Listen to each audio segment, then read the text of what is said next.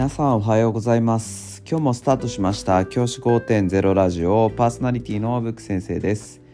僕は現役の教師です。学校で働きながらリスナーの先生たちが今よりちょっとだけいい人生をくれるようなアイデアを発信しています。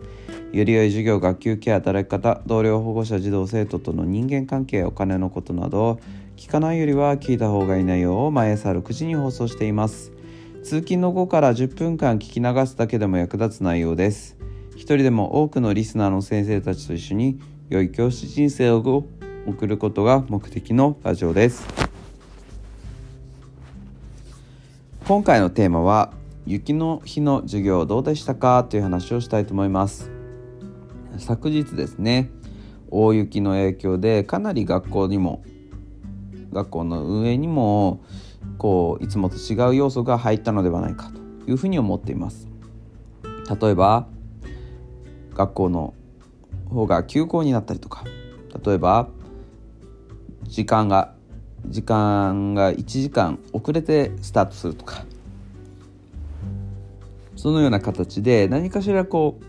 影響があったのではないかなというふうに思います。でどうでしたかね先生方。そんなイレギュラーを楽しむことができたでしょうか。僕はそのイレギュラーを楽しむことができるかどうか。これが大事な要素だというふうに思っています。例えば多少ね雪遊びをしてその雪が少し学校に入ってきたとしましょう。ちょっとビチャってね入ってきたとしてもそれを軽く流せるかどうか。これすごく大事なスキルだと僕は考えています。それに対して目くじらを立ててもうなんかうるさいぞと。それそういうことをやるんじゃないぞと。あの騒ぐんじゃないとか。あとは雪を持ち込むんじゃないとか。そういうことをですねいろいろ言ってしまうとですねやっぱり先生との人間関係づくりがうまくいかない要素になるんじゃないかなって思っています。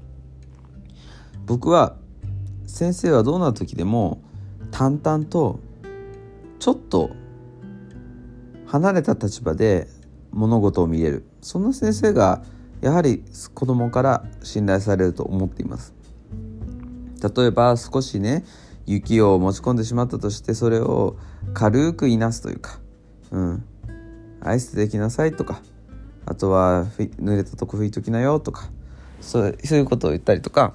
あとは誰かびちゃびちゃにしないするんじゃないよとか